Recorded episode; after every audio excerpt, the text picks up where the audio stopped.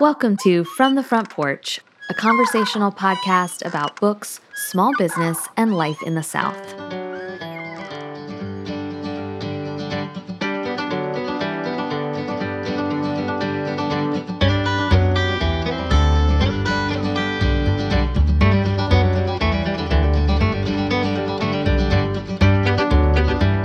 Rom coms are, practically by definition, a hopeful genre.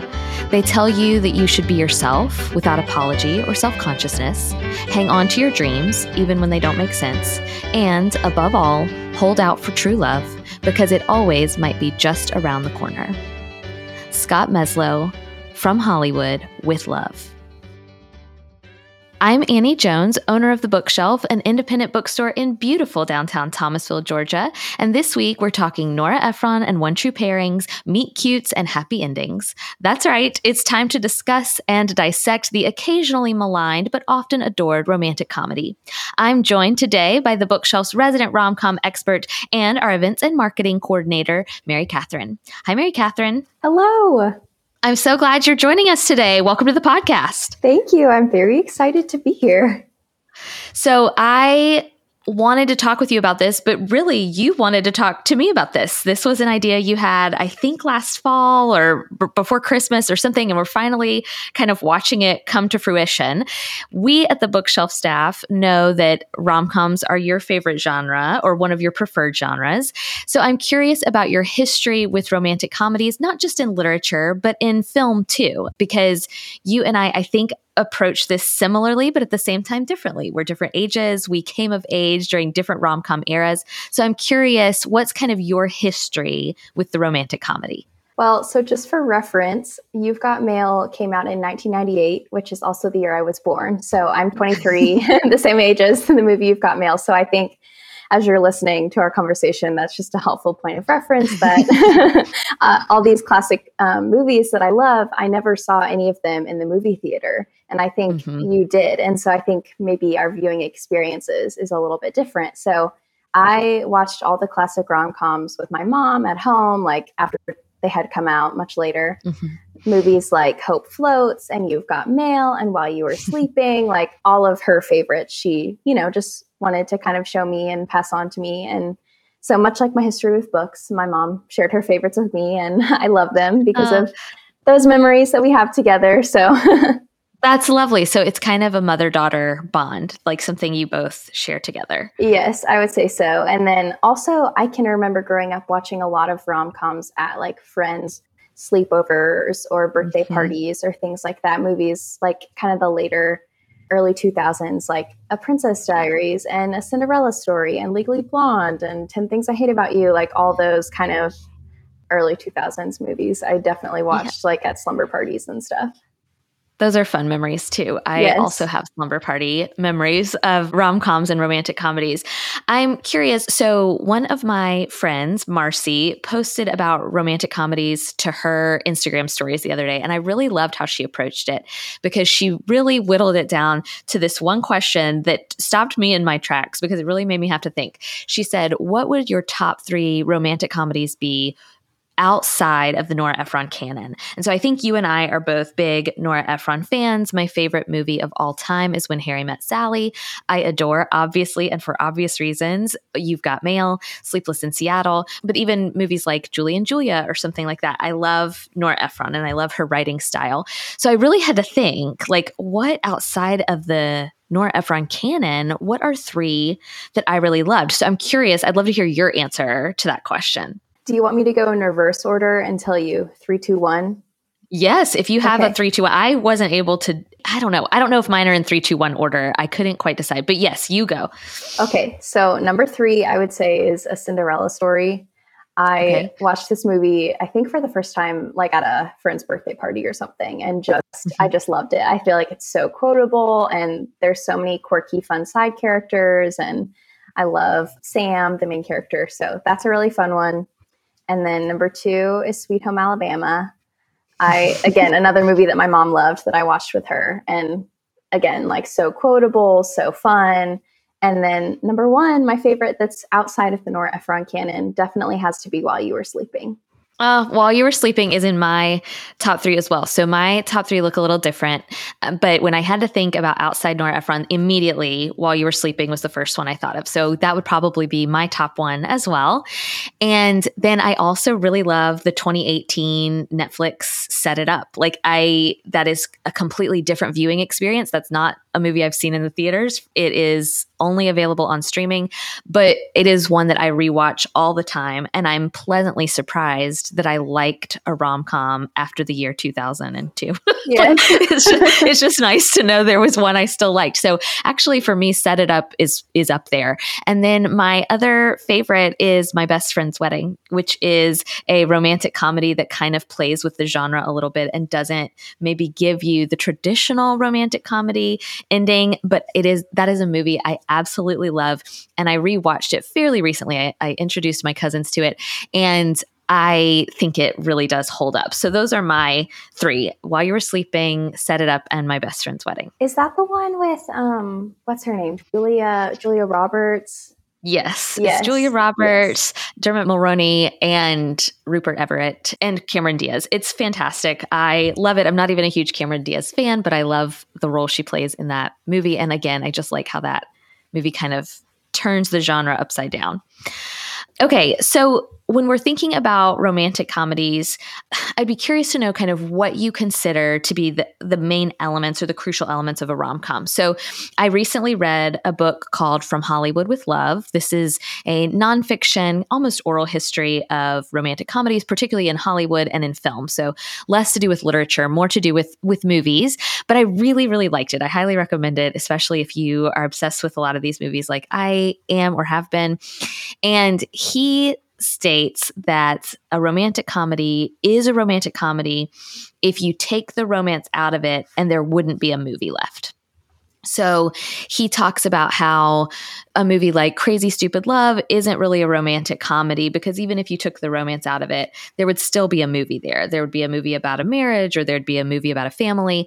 I'm not even sure if Crazy Stupid Love is one of the examples he gives. I know one of the examples he gives is Miss Congeniality because he says that's a great comedy. And yes, there is a romantic element, but without the, you know, romantic parts, it is still a very funny movie about a woman who's trying to win a beauty pageant, who's trying to solve a crime. And so that was kind of his definition is it's a romantic comedy. If when you take the romance out of it the film ceases to exist. So i'm curious for you both in literature and in film what do you consider to be like the must have things that make a romantic comedy a romantic comedy? So i think that a romantic comedy has to have a happy ending. Like the, mm-hmm. the couple has to be together at the end things have to be resolved. And that doesn't necessarily mean the movie can't have sad elements because, like in You've Got Mail, she loses her shop. She mm-hmm. the bookstore closes, and that is incredibly sad. And like in Sleepless in Seattle, Tom Hanks's wife doesn't come back to life. Like she's still mm-hmm. gone, and that's still sad. So it doesn't necessarily mean there can't be sad things, but in the end, you should be left with a feeling of hope and a feeling of this turned out well, that mm-hmm. kind of mm-hmm. thing. Because I think that's yeah. one of the main differences between like a romance and a rom com movies, like mm-hmm. all those Nicholas Sparks movies, like The Notebook, mm. The Fault in Our Stars, the book and the movie, like those are love stories, but they don't end very well. like in The Fault in Our Stars, like the guy dies, and right. that's incredibly sad. And so I think it's still a love story, but it I wouldn't call it a rom com, even those movies may have funny moments, but the overall, like you're not left with a feeling of hope at the end, which I think is oh. definitely a key element.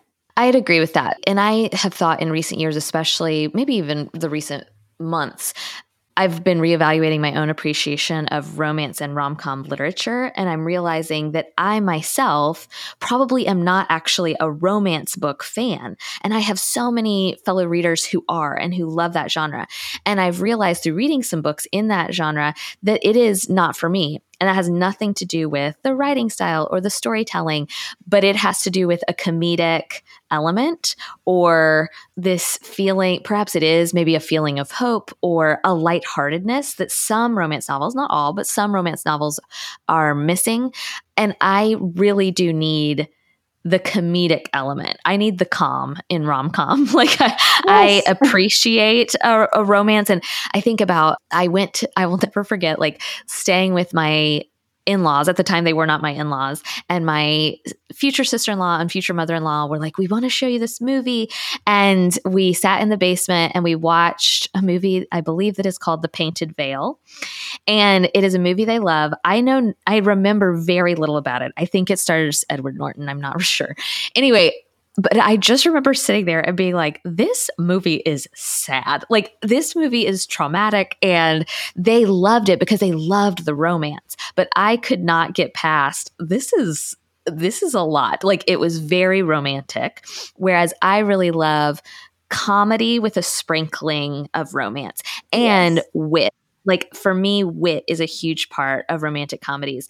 I know you have referenced Gilmore Girls, and so I know you, like me, appreciate witty banter, fast paced talking, rat tat tat conversation. And so that's one of the reasons I adore When Harry Met Sally. There aren't a ton of perhaps stereotypically romantic scenes in that movie, but there are a lot of moments of high chemistry, high wit, high banter. And that's what I'm also looking for in a romantic comedy. And I think it's why I prefer a rom com to maybe a traditional romance, like something like The Painted Veil. Yes, I definitely agree. And I think another must-have element for me is main characters with depth. I mm, want yes. I want there to be more than just like this boy loves this girl and it's happily ever after. Like I need a little more than that, I think. Yes. And I also really need to have fun side characters. So Peter's yes. family in While You Were Sleeping or Franck and Father of the Bride. Like those people are yes. hilarious and they really yes. they I feel like they add so much to the movie. Or like Gilmore Girls that you were just talking about is a wonderful example because you have Kirk and Miss Patty and all of these people who just add to the story and make it so much richer, I think, than if it was just the two main characters. Oh, yeah, absolutely. I think that's one of the reasons. I mean, I love Birdie in You've Got Mail, and I love the cast of characters at the bookstore. But part of the reason I think still When Harry Met Sally tops it all is I just think that's a perfectly well written movie. But it's also because of the friend characters who you really are rooting for just as much as you're rooting for Harry and Sally. I love the scene at the dinner party where they're thinking they're setting each other up on blind dates, but the blind date kind of goes awry. Or I love the moment when they're in bed and they're answering the phone from Harry and Sally and they, you know, they're talking about, oh, I'm so glad I never have to be out there again. Like Jordan and I quote that to each other all the time. We think it's so fun and funny. And so I love these side characters. That's important to me too. Is the side character well developed and interesting, not just there to kind of play with or to interact with the main character. I do want some side characters with some depth. I'm curious, we've talked about some rom coms we love. And before we kind of delve into romantic comedy literature and books, which is, of course, why we're here on From the Front Porch to talk books, but I am curious what are some rom coms that fall flat for you? Like, I, and I think this goes back to probably a little bit of our age differences. I'm so curious where we're each going to land here. But what are some romantic comedies that you just, for whatever reason, don't enjoy? And why don't you enjoy them? Okay, you might not like me for saying this, but I actually did not love my best friend's wedding. I didn't yeah. I didn't love it. Well, that doesn't that doesn't shock me at all, right? Because you're you said one of your crucial elements is that the couple winds up together yes. at the end. And I love a romantic comedy that can mess with the genre a little and I think My Best Friend's Wedding does that. But but I have no doubt that there are other listeners and readers and viewers like you who are like, "Wait a minute, that didn't end how it was how we're conditioned to think it was supposed to end, right? Right, right. So that one I think fell a little flat for me. And then there's some that I think I've heard you talk about that I haven't even seen. Movies like you were talking about the proposal at the um the yeah. other day, and I still have not seen that. And I think oh. that's part of our age gap there too, is that there's some that yeah. I just have not watched. Yeah. You will, I think you would probably really appreciate the proposal. Uh, the proposal would be up there on my top three list. Like if you were to remove Set It Up, I think the proposal would fit right in. Okay. Or something like um, How to Lose a Guy in 10 Days. Like that, those are still really fun to me. I am pretty picky when it comes to my romantic comedies. So I don't like Sweet Home Alabama. Like really? I, yeah, I don't know if that's from living in Alabama for a period of time. And some of that movie is very realistic. And then some of it just feels very over the top. And over the top is not my favorite just in general. Like I like maybe subtle or witty. So Sweet Home Alabama definitely comes to mind, but I'll tell you my two least favorite rom-coms of all time. One is 50 First Dates, which is Drew Barrymore and Adam Sandler. And I know so many people love that movie and love them as a romantic comedy like duo. They've starred in a lot of movies together. But I just did not love that movie. I love the movie The Wedding Singer, but 50 First Dates is so repetitive, which is like one of my personal quirks, I think, is that I just don't I don't handle like repeating storylines very well. And it's that's the trope is that like every day she wakes up and she can't remember. And I just I just cannot I cannot with that movie. To me, it is more Adam Sandler film than romantic comedy. And so 50 First Dates is one of my least favorite. And then I don't know if you will have seen this. I'm, I don't even remember what year it came out, but to me, it came out after the glory days of the rom com. Because to me, the glory days are like 90s, early 2000s. And then it's like we went through this little slump, or at least maybe a changing of the genre, to be honest, like kind of a changing in tone. But it's the movie 27 Dresses. Have you I seen haven't that? seen that either. No. So I don't know. Maybe you might like it. I, other people really do talk about it and talk about loving it. Although sometimes I think they just love one scene from it. Like there's a pretty memorable karaoke kind of scene like singing scene and i feel like those stand out in movies anyway but i i remember watching that with jordan we watched it together and jordan we didn't watch a ton of rom-coms together like that was that's something i always associate with like you your mom or my mom or my girlfriends or whatever i didn't really that's not something i often shared with Jordan. But we've watched 27 Dresses together, and I remember pausing it and looking at him and going, This is not representative of this genre that I love. Like I just wanted him to know like this is not when I tell you I like romantic comedies, this is not what I'm talking about. And I rewatched it. We rewatched it recently to see if, you know, maybe maybe 20-year-old Annie was wrong or whatever. But no, I really don't like that movie. it does not for me it is not it is not the pinnacle of the genre. I do not enjoy it. So those are my kind of few that I just for whatever reason, maybe it's that the main character falls a little flat and doesn't have enough depth or there's not enough chemistry. That's also very important to me. Like I think what's so lovely about my best friend's wedding is there's chemistry with the love interest with Dermot Mulroney, but there's also chemistry with her best friend. And so and this this changing definition of who her best friend is. And so I really do need there to be some believable chemistry and I think sometimes that was hard in 27 dresses was I couldn't like feel that chemistry. So anyway, those are some of my least favorites. I'm curious when we when we began living mm-hmm. life in a pandemic we had a few readers who really requested and customers who requested romantic comedies. They wanted to feel something lighter. They wanted literature as escape. They wanted to read something fun and hopeful like you were talking about. And then we had some readers who were like i thought i wanted to read romantic comedies right now but it turns out they're too light to contrast with what I'm living through. So we heard from both kinds of readers, these kinds that kind of gravitated for, toward romance and rom coms, and then this other group of readers who thought that's what they needed. And then when they started reading it, they were like, oh, this is too light for what my brain is currently enduring in the in the world and at large. So I'm curious what your rom-com reading life has looked like. Like you talk about watching these movies with your mom and being introduced to these movies. For you, when did the love of romantic comedies in literature start? And has the pandemic affected that in any way? I definitely think the pandemic has affected that for sure.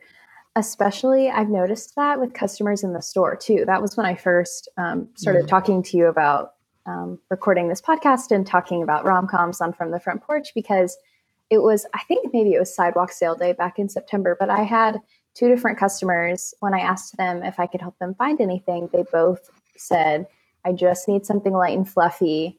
Everything is mm-hmm. terrible and I need to not think about it. yeah. And so I, of course, handed them some Kerry Winfrey and they left the store very happy and excited to start reading those. And then also back in the fall, I was watching um, season two of Ted Lasso when he's talking mm-hmm. about, he gives that speech to all the soccer players yes. and he, he stands up and he goes, I believe in communism. And then Beard is like, oh boy. And then he goes, rom communism. And he starts talking about, he's like, if all these people with really creative jobs and really cool apartments can go through some bad stuff and turn out okay, like we can too. And it's after they just lost this big match. The team wasn't doing so good. And he like, yeah. that's how he chooses to raise their spirits is by talking about Tom Hanks and Meg Ryan and um, all these people who their lives aren't perfect, but it turned out okay for them in the end.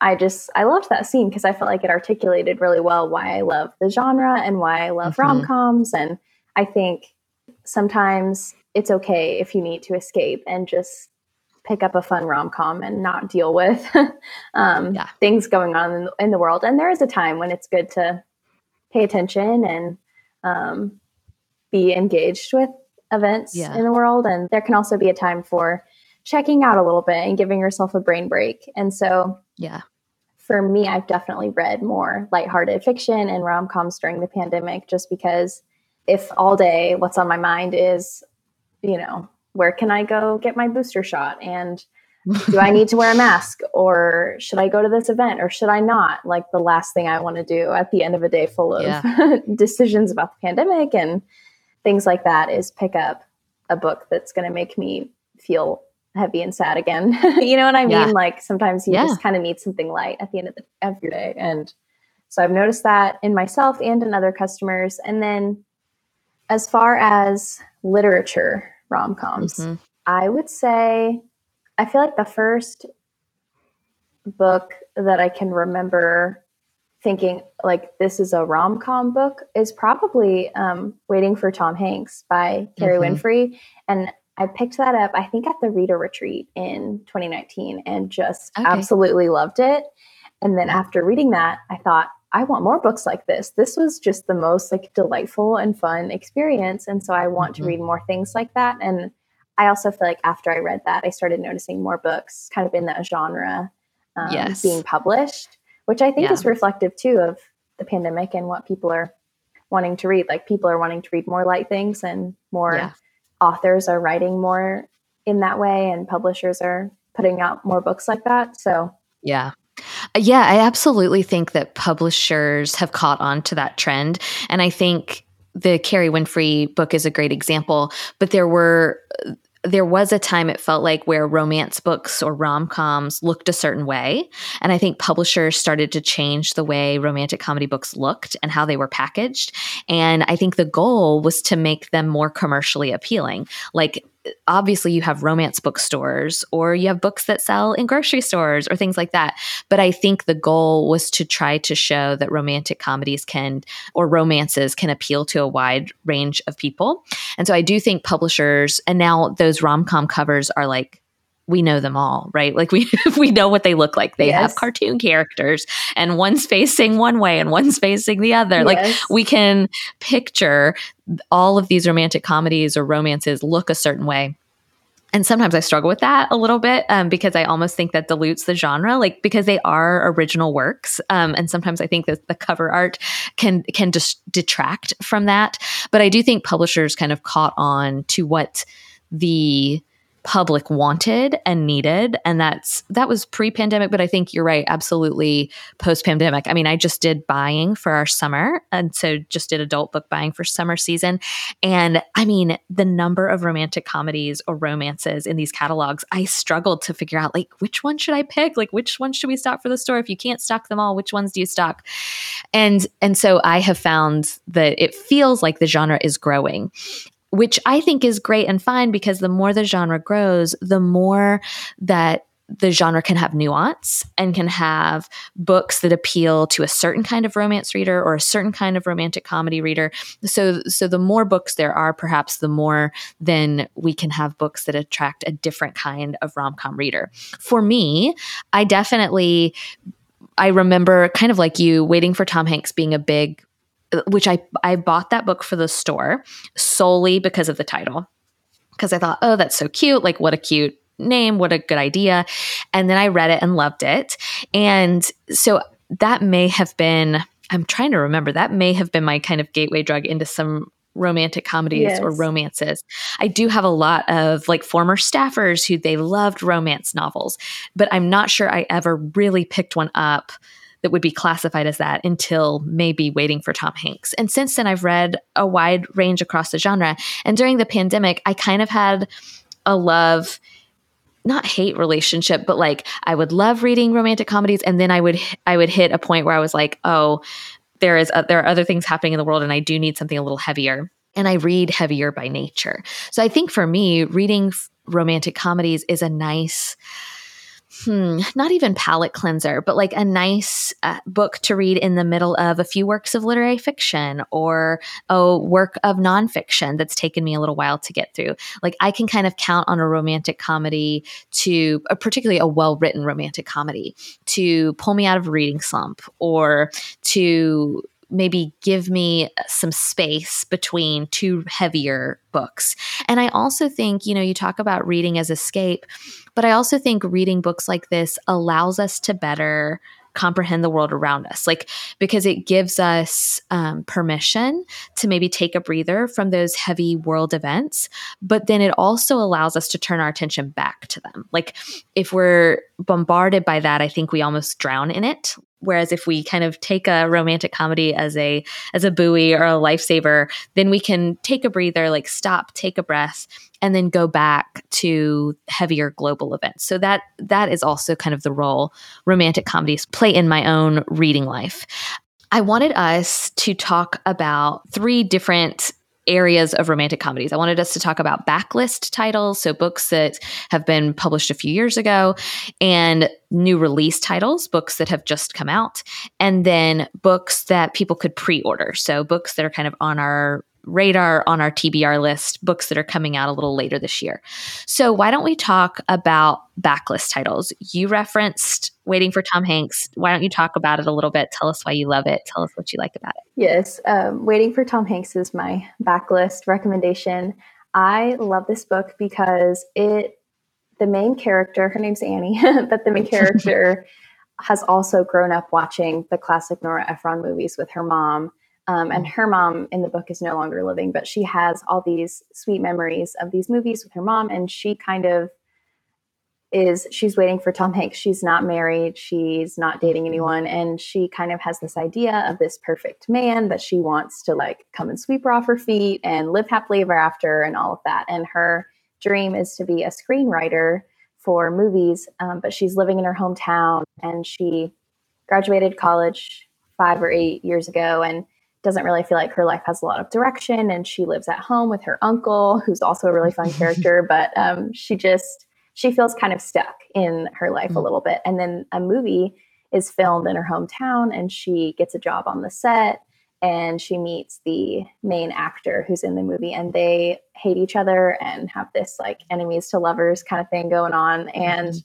she like so many times throughout the movie um, drew the main guy character he kind of criti- he's kind of critical of rom-coms a little bit at the beginning and it's like mm-hmm. why do you like these movies i don't understand and she she really loves them and for a lot of the reasons that we've talked about like she loves them because they bring hope and they you know characters in these movies their life's not perfect but in the end it turns out mm-hmm. okay or that kind of thing and um, she kind of helps him understand why she loves the genre and um, I think it's a really fun book because it's kind of self aware a little bit. Like it references yeah. a ton of rom com movies and like there's all these things that happen in the main character and she she'll say like oh this is like my montage of my tragic backstory and so it's kind mm. of um, aware of all of these little tropes and like plays into them and also offers something new so it's just it's a fun a really really fun book and i read it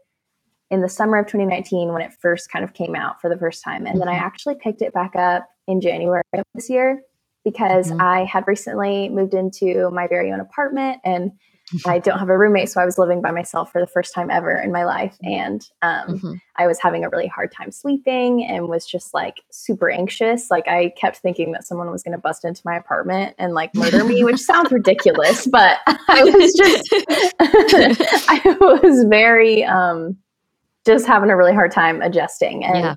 um, I called my mom and was all upset. And she was like, just go, go pick a book that you've read before, like mm-hmm. Anne of Green Gables or like some kind of comfort read and just like read the yeah. first couple chapters and maybe it'll like calm you down.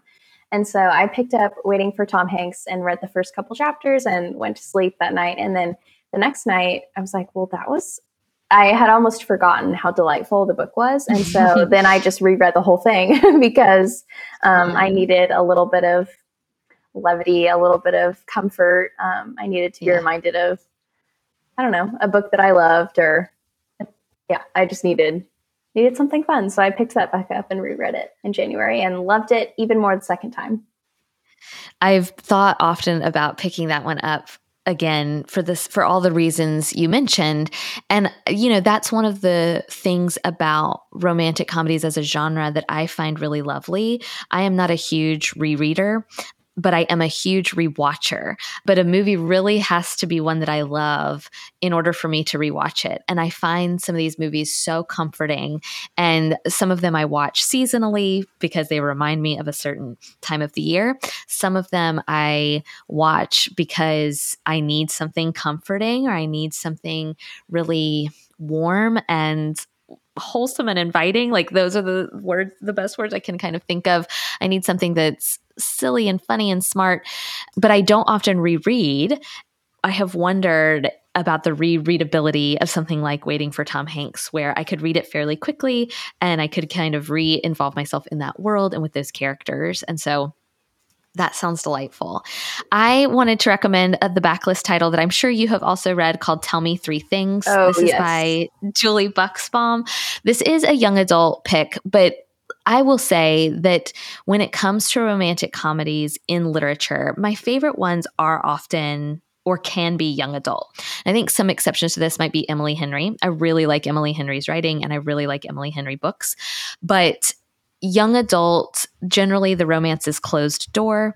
Generally, there are tropes involved. And so, although when it comes to romantic comedies, I think teen romantic comedies deserve their own genre. I actually think young adult uh, romantic comedies in literature really deserve their place in the canon. And Tell Me Three Things is one of those. So if you like You've Got Mail and this kind of um, who's writing these emails, like this kind of mystery element to the Tom Hanks Meg Ryan love story, then I think you would really appreciate Tell Me Three Things. And I think if you like closed door romances, meaning romances where the romantic scenes take place off screen or off page, I think you would really like this one. And I really like Julie Buxbaum in general. Like that's not my only book by her that I really love. I, I really just like her a lot. One of my friends introduced me to her, and I'm so glad she did because I've really fallen in love with her writing. So, Tell Me Three Things is a young adult romantic comedy that I highly recommend. Yes, I feel like YA rom coms tend to kind of be my sweet spot because I also yeah. um, prefer a closed door rom com and I'm just I'm not really interested in super detailed right. sex scenes. I just don't really want that. So yeah. YA tends to be like a safe bet for me. If because sometimes based on the covers, like you were saying earlier, if all the covers look so similar, it can be hard to tell is this like a super steamy romance? Is this a rom com? Right. Is this young adult? And sometimes even a young adult rom com cover can look very similar to an adult yes. rom com book cover. Yeah. And yeah. Olivia actually yesterday was just talking to us about checking before you shelve a book because they look so similar. And, you know, you it can be hard to tell what um, genre that falls into. But I yeah. really enjoy YA as well. I think that's I think that's a yeah. i am not going to say a publisher problem. I don't want I don't want to I don't want to pick a fight with publishers, but I do think there is this assumption that all romantic comedies are created equal and they the are not and they're not and and neither are romance novels. And so the fact that kind of these covers are all getting the same treatment regardless of whether they're a romance or they're a rom-com or they're young adult like the fact that they're all getting the same treatment is really fascinating. And i'm sure has all sorts of things to do with sales and money. But for me it makes it difficult to tell. And look the same is true in film as well. There are not many Netflix romantic comedies that I actually like. Like The Holidate is not the same as The Kissing Booth is not the same as Set It Up. Like I have serious issues with a lot of rom-coms that have found themselves on Netflix, but I think there is this assumption that like if you like one romantic comedy, you're going to like them all. If you like one romance novel, you're going to like them all, and that's just not true so I wanted to talk a little bit about my new release favorite, which this I'm not sure would fully qualify as a romantic comedy because of the definitions we were talking about earlier. So if you took the romance out of this story, I think you'd still have a very full, fulfilling story. But it is hopeful. It's got a great romantic lead. It's got a really wonderful protagonist who's complicated and nuanced. And that is Yinka, Where is Your Husband? I love this book. I think it is so well written and fun. It's by Lizzie Damilola Blackburn and came out earlier this year so it's it's pretty new and it's about a young woman Yinka who attends, you know, a baby shower or something as as a woman of a certain age is wont to do, and her mother and her mother's friends, all of her aunties, kind of gather around and pray for her to find a husband, a, an husband, and the story that unfolds is really funny because Yinka decides it's it feels very romantic comedy in its base elements. Yinka decides to kind of approach this scientifically. And so like she makes a chart of all the ways she's going to get a date to her cousin's or sister's wedding. And so she kind of makes makes a chart and kind of approaches this really scientifically or or in a data driven way. And then you know everything goes wrong. All, all the all the hijinks ensue. And it's got really great minor characters like you were talking about. Her family is a really important part of the book. And the setting is a really important important part of the book. We didn't talk about this but i love a romantic comedy set in a really familiar setting. So yes. I love a New York City rom com. I love a Chicago rom com. And so this one is set in and around London. And I really I just felt like I was there. I, I, really loved the setting of this book and I loved the people in this book. And so, whether or not it's a full fledged romantic comedy, I can't be 100% sure, but I do think if you're looking for a rom com that is perhaps outside the paperback original cartoon characters on the front, although there is nothing wrong with those, as we have talked about at length. But if you're looking for something perhaps a little more, maybe slightly more literary fiction, I think you might enjoy Yinka, Where is Your Husband by Lizzie Damilola Blackburn. That is very high on my TBR list right now because you read it and told me you thought I would love it. And I yeah. can't wait to read it. I love that family plays a big role in that story because yes. family is very important to me. I'm very close with my family, as you've probably gathered. um, yeah. But I, I'm excited to read that one. I'm looking forward to it. My yeah. new release title is very similar to yours in that I think it's a rom com, but it also maybe mm-hmm. could not be. Um, mm-hmm. It my new release title is "When You Get the Chance" by Emma Lord. This is yes. young adult, and it is so delightful. So it is about a teenage girl named Millie who's a theater kid, and she has never met her birth mom. Um, and she, much like Mamma Mia, um, she finds her dad's blog from when he was in college, and he's writing about these three women that he was kind of seeing. And so, her and her best friend, her best friend's really into geocaching, and so he can like track people down. so, her best yeah. friend helps her kind of find these three women, and they all live in New York City where Millie lives. And so, she kind of spends the summer trying to get to know them and figure out which one might be her mom and so it's about family, but then she also has an internship, and her rival from her high school theater class is also having the same internship. They're kind of competing for the position. So, same kind of like enemies to lovers trope there. But I, yes. the New York City setting was so much fun. The main character was so, so confident and she had all these big feelings that she just didn't know what to do with. And I loved um, her relationship with her aunt was really sweet, and her relationship to her best friend was really sweet. Like it was just very, it was just really fun and lighthearted. And I think also you were, it was a little bit of a page turner because you were trying to figure out who is her mom and yeah. are they going to pull a Mamma Mia where you actually never find out who her mom is? I'm not sure. Yeah. So it was delightful. Yeah. I highly recommend When You Get the Chance by Emma Lord.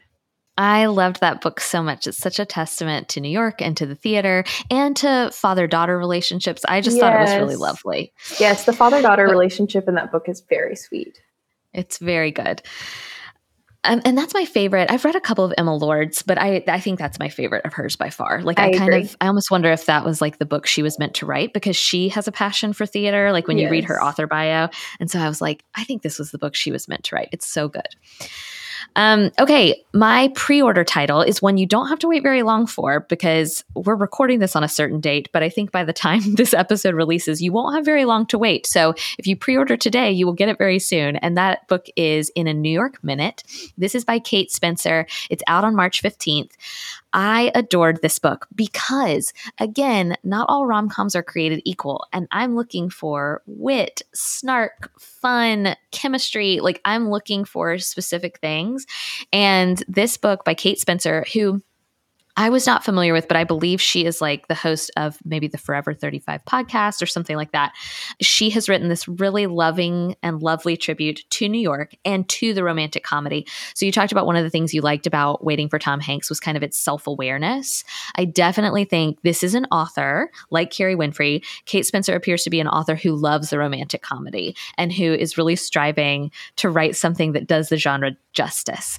And so I really appreciated that. I felt like it was very clever and at the same time really romantic. So the main character is Franny. She's having a terrible day. She's been laid off from her job. Like I could visually, the whole time I was reading this book, I definitely could visualize it as a movie, which rom coms in film form is my first love. And so I love when a book can kind of play like a movie in my yes. head. So Franny has this awful, horrible, no good, very bad day she gets on the subway to go home, you know, with her box of stuff from her job that has just let her go. And her, I believe her dress rips or something like that, you know, like this horrible, embarrassing moment. And she has nothing to cover herself up with.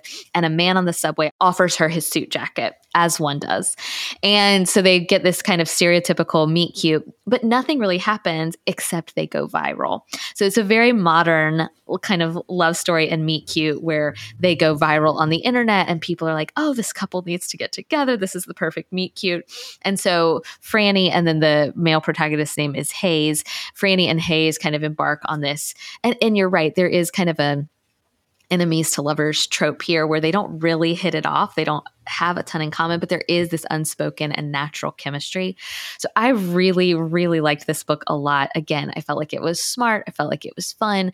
And I just read it and thought, this is what a romantic comedy should be. Like, this is what I'm missing in movies lately. This is what I'm missing on screen, but at least I'm getting to experience it on the page. So it is in a New York minute Great New York Setting by Kate Spencer out on March 15th. Hayes is a very good main character name. Like it is. That's a great name. Yeah. I picture like he Hayes sounds like he'd be a very blandly handsome man. I think you're absolutely right. He's I believe his name was like Hayes Montgomery the third. Like you can yes. like that's all you need to know about him is his name. that's great. Yeah. Yeah. The pre order title I wanted to talk about is Flying Solo by Linda Holmes, and it comes out on June 14th. Linda Holmes wrote Evie Drake Starts Over, which I absolutely loved. Another book that I you recommended to me at Reader Retreat. Um, so Evie Drake Starts Over. If you haven't read that, I recommend that one as well. But Flying Solo is about this woman who she's in her 40s, and I believe she's just gotten divorced, and she goes back home to her like small Maine little island town. Um, mm. And she's kind of sorting through what her life might be like. And I believe she reconnects with an old, either first love or old love or some guy from her hometown. And, and then I know we were only supposed to have one, but I wrote two because it would be, I would have missed an opportunity if I did not mention that Kerry Winfrey also has a new book coming out this summer, I believe oh, yeah. in August, and it's called Just Another Love Song and she included like the first chapter in the back of her newest book, um, Very hmm. Sincerely Yours. And so I read the first chapter and then was very upset that I was going to have to wait a really long time to find out what was going to yes. happen. But it's um, about this woman who lives in her hometown and when she was in high school, she dated this guy. And then he, after they graduated, he went on to become a famous country music singer.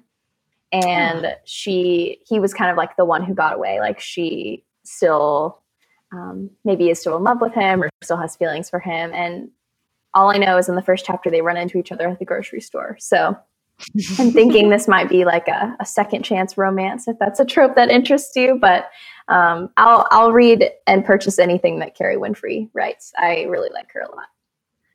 That's so fun. I okay, but you you broke the rules, so now I'm going to break them too. So okay. uh, I I do have another pre-order that I do. Oh, I want such good things to happen for this book. Like I want everybody to buy it. I want somebody somewhere to buy the film rights. I don't know why this is so hard. Like I don't understand in fact, I think I was talking to Jamie Golden from the podcast. Like, I don't understand why Netflix isn't just buying up the film rights to all of these rom-coms that you and I have talked about. Like, why is this so hard? They could have, they could just be churning these out and they'd be high quality, hopefully high quality romantic comedies.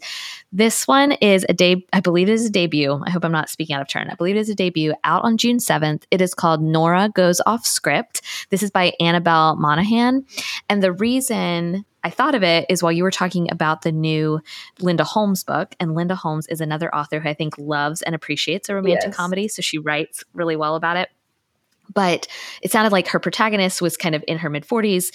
And what I loved about Nora Goes Off Script is the protagonist is 40 and her marriage has ended, and she has always written Hallmark movies. Like they're not called Hallmark movies, but she's been a screenwriter for these very kind of feel good movies. And all of a sudden, she, after her divorce, wrote this really beautiful, wonderful screenplay that you know, I don't want to spoil anything, but it's like a, a really beautiful, perhaps award winning screenplay. And so the film is going to be filmed at her house. Like a few of the scenes are going to be filmed at her home. And so Annabelle has two very fun kids who play a beautiful role in this book. And of course, a movie star comes and films you know, at her house and sparks fly. And I could not help but picturing Chris Evans and Rachel McAdams. I did the casting work for you. Like uh, done. they're both lovely. they're both 40. Like I think it'd be great. And so anyway, kind of sparks fly between these two characters. But what I really loved about this, the romance is really sweet and fun, but I just really thought it was a well-written book about coming into your own in middle age. Like I just felt like the word I kept coming back to was dignity. I felt like all of these characters were treated with such dignity and respect. I loved this book so much. It is called Nora Goes Off Script and it is out on June 7th. That one sounds uh, very good too. I saw you um, read good. that arc and it looks lovely. Yeah. I someone it's actually so this weekend at Reader Retreat was asking me for romance or rom-coms where the main character is either 40 or older because I think they were doing mm-hmm. some sort of reading like bingo challenge kind of thing. Yeah. But I mentioned Evie Drake starts over to them. And I think I also mentioned the Switch because the grandmother character falls in love in that book. But there's yeah. there tends to be less rom coms with older characters. But yeah. I, I like when there is one that you enjoy because, you know, they deserve to have a yeah. happy ending too. Absolutely. This has been delightful. I love talking about romantic comedies. I love evaluating romantic comedies. I love evaluating in general. And so this has been a real delight. Thank you, Mary Catherine, for joining us today. Thank you. This has been so much fun. This week, what I'm reading is brought to you by the 101st Annual Rose Show and Festival here in Thomasville, Georgia. Come join us in celebrating over 100 years of roses as the City of Thomasville presents the 101st Annual Rose Show and Festival, April 22nd and 23rd. You don't want to miss all the amazing fun and beauty to be found at the Rose Show. Bring the family and enjoy the artisan market, live entertainment, flower shows, parade, car and truck shows, and so much more. Come for the weekend and experience the flowers, fun, food, and shopping in beautiful Thomasville, Georgia. Plan your visit at thomasvillega.com. This week, I'm reading Lessons in Chemistry by Bonnie Garmus. Mary Catherine, what are you reading? I am reading The Last Chance Library by Freya Sampson. And I think it was a Susie pick. Did your mom read this book? Yeah, okay. she liked it a lot. Thank you again to our sponsor, the 101st Annual Rose Show and Festival here in Thomasville, Georgia. If you want to come for the weekend and experience the flowers, fun, food, and shopping in beautiful Thomasville, Georgia, plan your visit now at thomasvillega.com. From the Front Porch is a weekly podcast production of The Bookshelf, an independent bookstore in Thomasville, Georgia.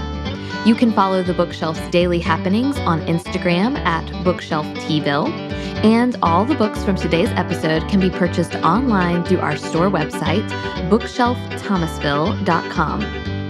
A full transcript of today's episode can be found at fromthefrontporchpodcast.com.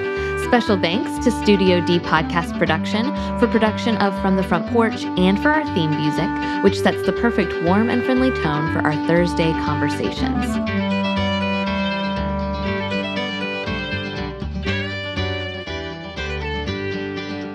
If you'd like to support From the Front Porch, leave us a review on Apple Podcasts. Your input helps us make the show even better and reach new listeners. All you have to do is open up the podcast app on your phone, look up From the Front Porch, scroll until you see Write a Review, and tell us what you think. Or if you're so inclined, support us for $5 a month on Patreon, where you can follow along as Hunter and I conquer a classic and as I participate in live video Q&As in our monthly lunch break sessions just go to patreon.com forward slash from the front porch. We're so grateful for you, and we look forward to meeting back here next week.